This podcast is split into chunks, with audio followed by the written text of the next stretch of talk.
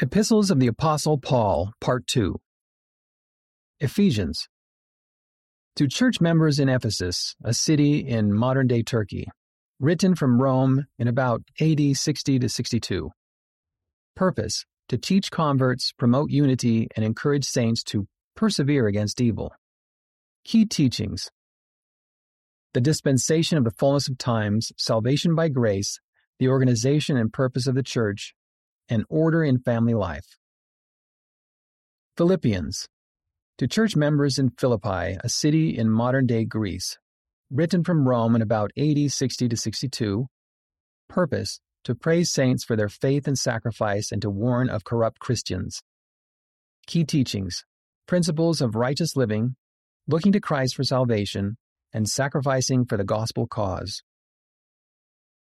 Colossians to church members in Colossae, a city in modern day Turkey. Written from Rome in about AD 60 through 62. Purpose to warn of pride and emphasize that redemption comes through Christ. Key teachings the nature of Christ, building a foundation on him and developing Christ like attributes.